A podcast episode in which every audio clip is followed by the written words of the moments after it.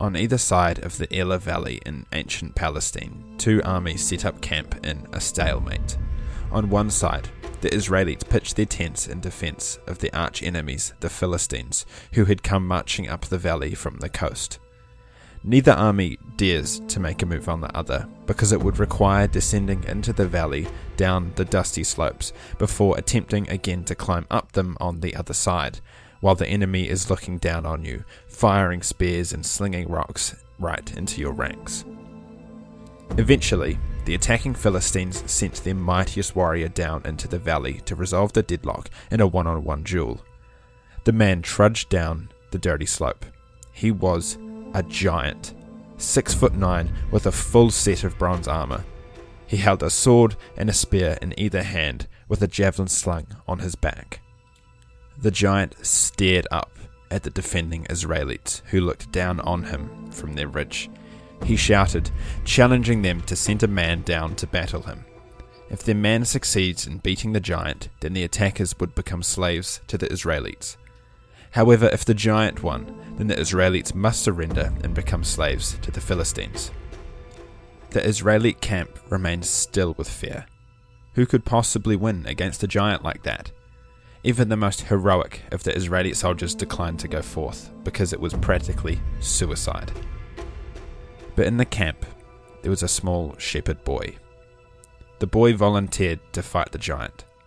The king of the Israelites obviously objected, for his men and his land was at stake, but the boy was adamant.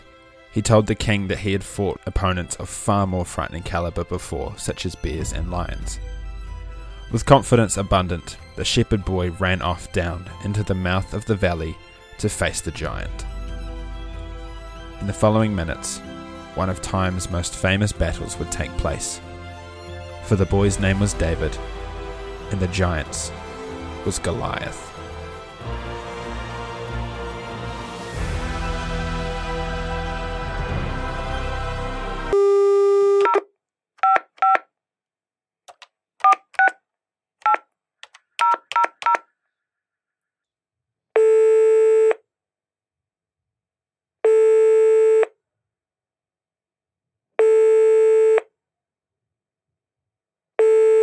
There was a game we used to play back in primary school called Broken Telephone. All the members of our class would sit in a circle, and someone would come up with a phrase in their head and then whisper it to the kid sitting next to them. That kid would whisper what they thought they heard to the next kid, and so on and so forth. A very rare moment of silence fell on the classroom as the whisper made its way, one by one, around the circle.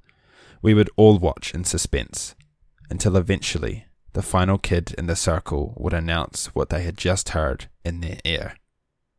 You see, each time one of us heard and retold the whisper, we would make slight mistakes. So when the final whisper was told and we compared it with the original, the silence would shatter with laughter, as it was almost always completely different. This episode is about broken telephones, about stories that change.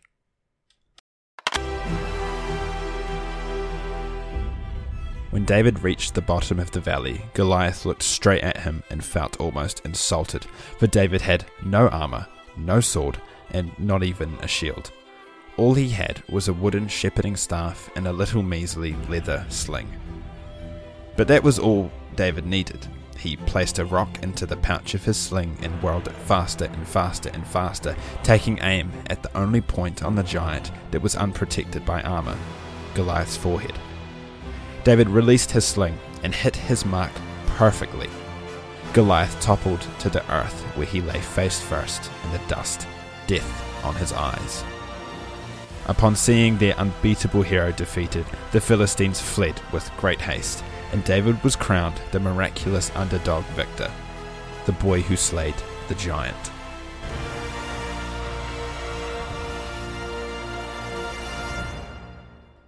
At least that's how the story has been told over the last 3,000 years, but it is almost entirely wrong. Like a game of broken telephone, the battle of David and Goliath has been told and retold so many times that the original story is lost completely. You see, ancient warfare in David and Goliath's time typically involved three kinds of warriors. The first were chariot or horseback riders, they were the cavalry. The second were soldiers wearing armour and carrying close quarters weapons, these were the infantry. And the third were archers and slingers, the artillery. This, in essence, was like a game of rock, paper, scissors. The cavalry, with their fast and agile horses, were far too difficult for the artillery to hit with arrows or rocks. But in turn, the long spears and heavy armour of the infantry were able to shut the cavalry down. Because of their heavy armour and close quarters weapons, though, the infantry were very slow and easy picking for the artillery, which closes a nicely balanced battlefield of rock, paper, scissors.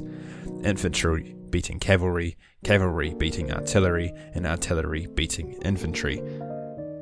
So when Goliath shouted a challenge up to the Israelites, he expected a bronze on bronze battle with a fellow infantryman. In this instance, he would almost certainly have won because of his size and his reach. The Israeli king too was assuming this type of battle, hence his hesitancy towards sending tiny little David down the ridge. David, however, who regularly had to defend his sheep flock from predators, had plenty of experience with a sling. He saw the gigantic, slow moving Goliath as an easy target. Thus, he took quickly off down into the valley without bothering for armour. He had no intention of getting close to the giant in the first place. He sprinted down, took aim, and fired. Ballistics experts today believe that the rock slings had about the same power as a regular sized modern handgun and say that David could have wound up a shot that powerful in under a second. David did exactly what he was supposed to do as an artilleryman. He slayed the 6 foot 9 slow moving armored giant. The David and Goliath story today represents the underdog story because through 3,000 years of retelling, the story has lost all of its important battle context and has thus been chalked up to be, quite possibly, the most legendary battle in human history. Yet, the reality couldn't be further from the truth.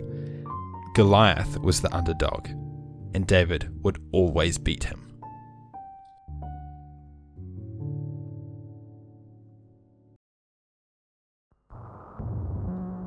About 300 years later, two newborn twin boys called Romulus and Remus were thrown into the river Tiber in central Italy to drown. They had been thrown in under the order of their grand uncle, King Amulius, who ruled over a local city. Romulus and Remus miraculously survived and were taken into care by a now legendary mother wolf who nurtured and suckled the boys. Soon after, a local shepherd came across the wolf and her two human foster babies and took them into his own care. When Romulus and Remus had grown up, they set out to found their own city to the north, but they instantly clashed over the decision on where to found it. Romulus chose a hill called the Palatine, which rose up beside the river Tiber in which the boys nearly drowned a few years earlier. Remus, however, wanted to found the city on a different hill, in an act of insult to Romulus's city, Remus vaulted over the defences. Romulus naturally responded by killing his brother, announcing to the world that anyone who dared leap over his walls would perish. With his brother Remus dead, Romulus named the city after himself. Rome was born. On his quest to found a new city, Romulus had brought along some of his friends and companions, but they needed more citizens. So he declared Rome as a safe haven for the rejected rabble of the rest of Italy. Refugees, criminals, exiles, and runaway slaves flocked to the asylum of the new city, but they were primarily men. In order to get more women to Rome, Romulus held a festival and invited all the neighbouring people of the region. For Romulus, this was a huge success. Amidst the proceedings of the festival, he gave a signal to his men, who swiftly kidnapped the young women in attendance and carried them back off to Rome as their wives. This, understandably, stirred a little bit of conflict in the region. But in fear of seeing their brothers and fathers killed in warfare with the Romans, the kidnapped women interfered, telling their families that they were happy as citizens of Rome. Peace was settled between the Romans and their enemies, and shortly after, Romulus was crowned as the first ever king of Rome, He would rule for 30 years, and the city he founded would go on to become one of the most legendary empires to ever exist.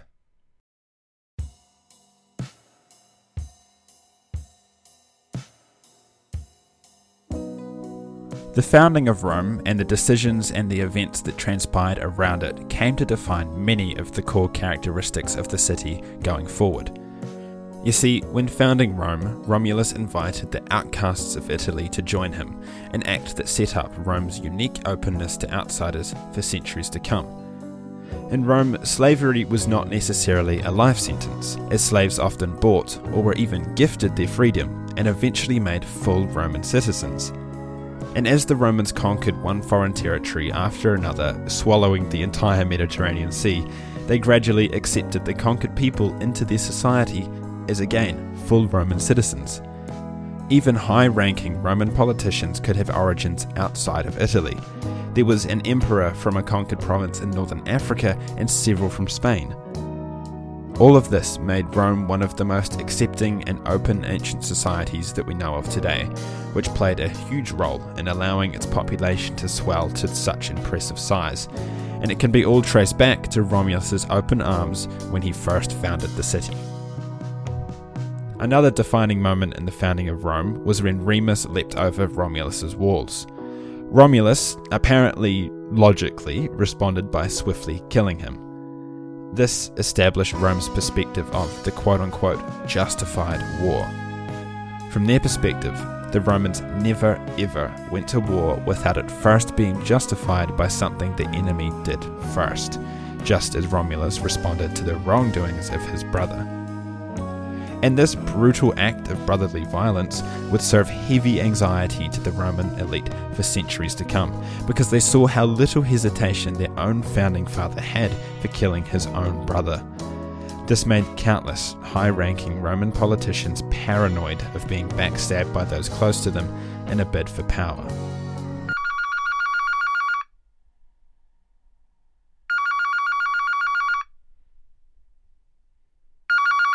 When it comes to ancient stories, there are often blurred lines between what is myth and what is history. While many expressed a healthy dose of skepticism, the majority of Roman people at the time considered the story of Rome's foundation as a true historical event and celebrated Romulus as their founding father. Looking at the details now, however, the story likely falls on the side of myth. To begin with, very few cities are founded with a single stroke by a single soul. Cities are instead usually founded over time with gradual changes in residency, social structure, and sense of identity. This also meant the founding father himself likely never existed. Historians are fairly certain that instead of Rome being named after Romulus, Romulus was named after Rome. He was merely an imaginative character in a story made to explain the origins of the city and its people. And this is the exact reason why the founding story is so good at reflecting Rome and its wider definition. The Romans had not, as they assumed, inherited the values of Romulus. Instead, over centuries of telling and retelling this originally fictitious story, they had moulded the values and actions of Romulus to fit what theirs were at the time. The Romans were not destined to be an infinite extermination of each other because their founder killed his brother. Instead, their founder killed his brother because the Romans were constantly doing the same. The Romans were not naturally accepting and welcoming because their founder opened Rome as an asylum to outsiders. Instead, their founder did so because the Romans did so. Romulus and his story was an invention of the broken telephone.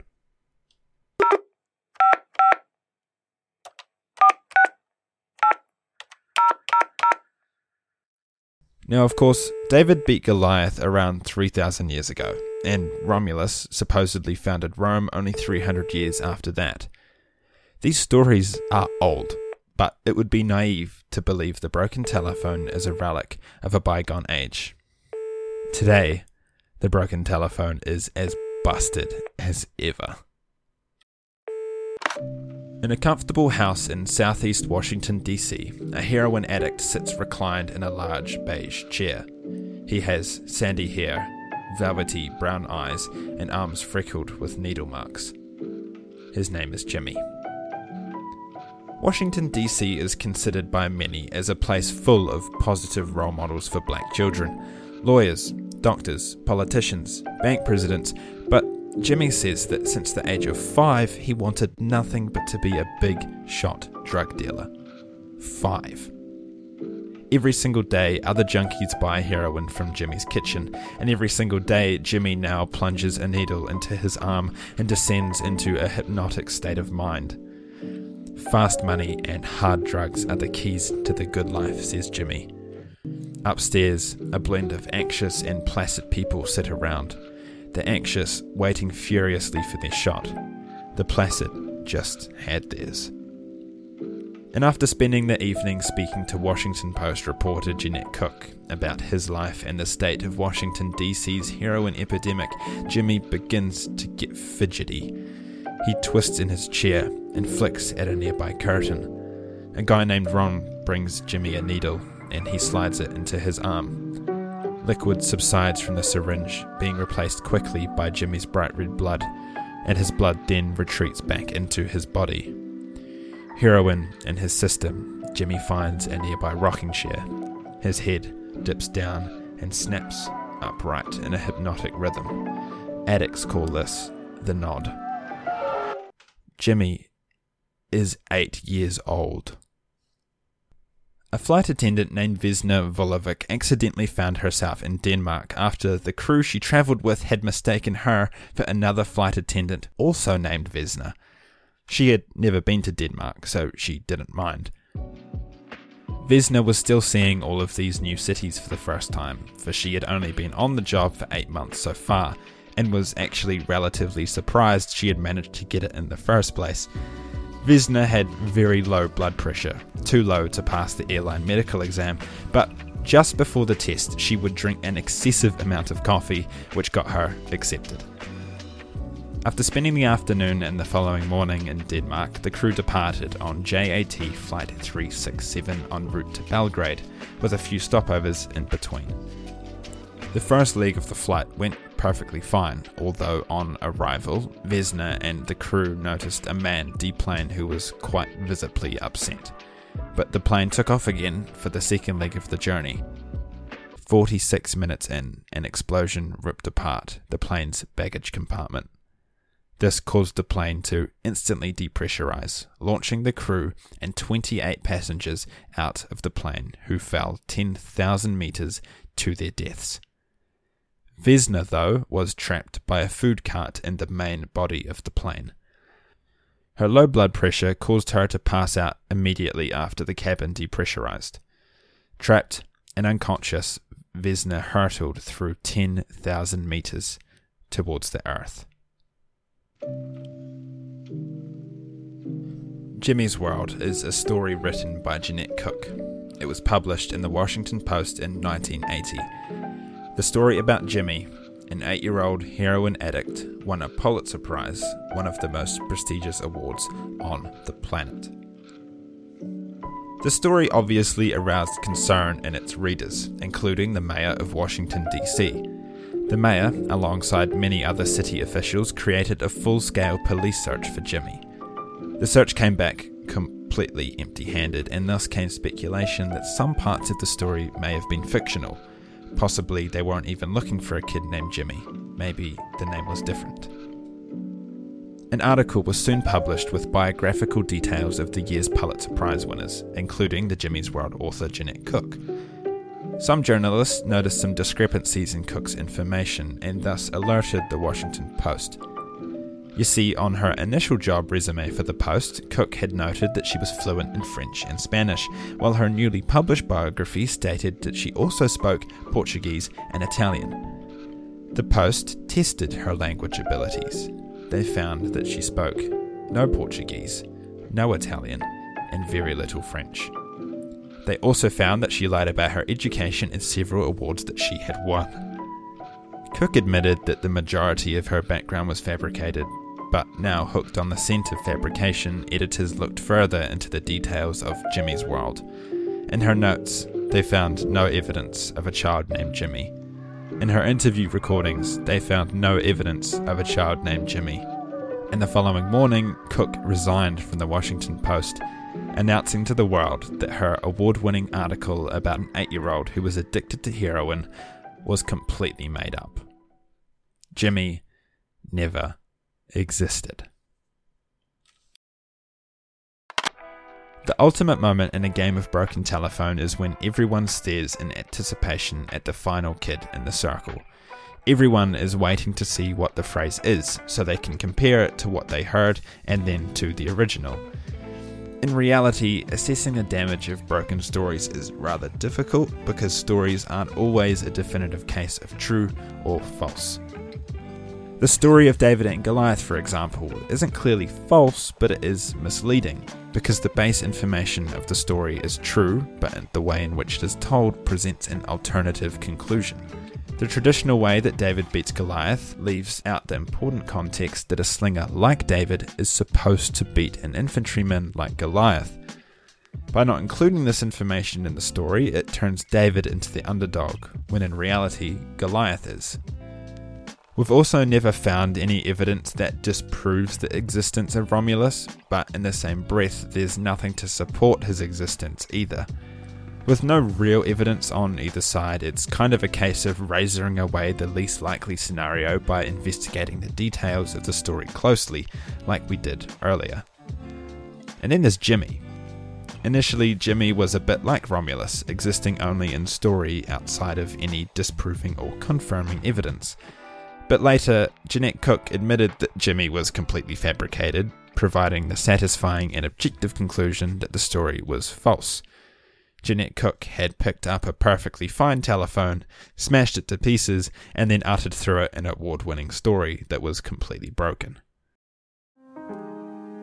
The broken telephone has corrupted history and human communication, but we will certainly continue to tell stories through it bending the truth whether we are aware of it or not. So I think it's important that we are aware of the telephone's presence and that we challenge the stories that we hear through it. Otherwise, it's like playing a game of broken telephone and trusting that the final whispered phrase is the exact same as the original without even checking. Vesna and the body of the plane landed in a heavy, snowy forest close to a small village in the Czech Republic. A village local shortly came across Vesna. He was a medic in the Second World War and was so able to keep Vesna alive until rescue arrived. With her body at the hospital, they realized the damage. Vesna had fractured her skull and suffered a cerebral hemorrhage. She also broke both of her legs three vertebrae, her pelvis, and several ribs. The plane explosion was later revealed to be a bomb placed by a terrorist, possibly the man that got off on the first stopover. Vesna Vulović survived the 10,000 meter drop, the highest fall ever survived by a human without a parachute. And this story is completely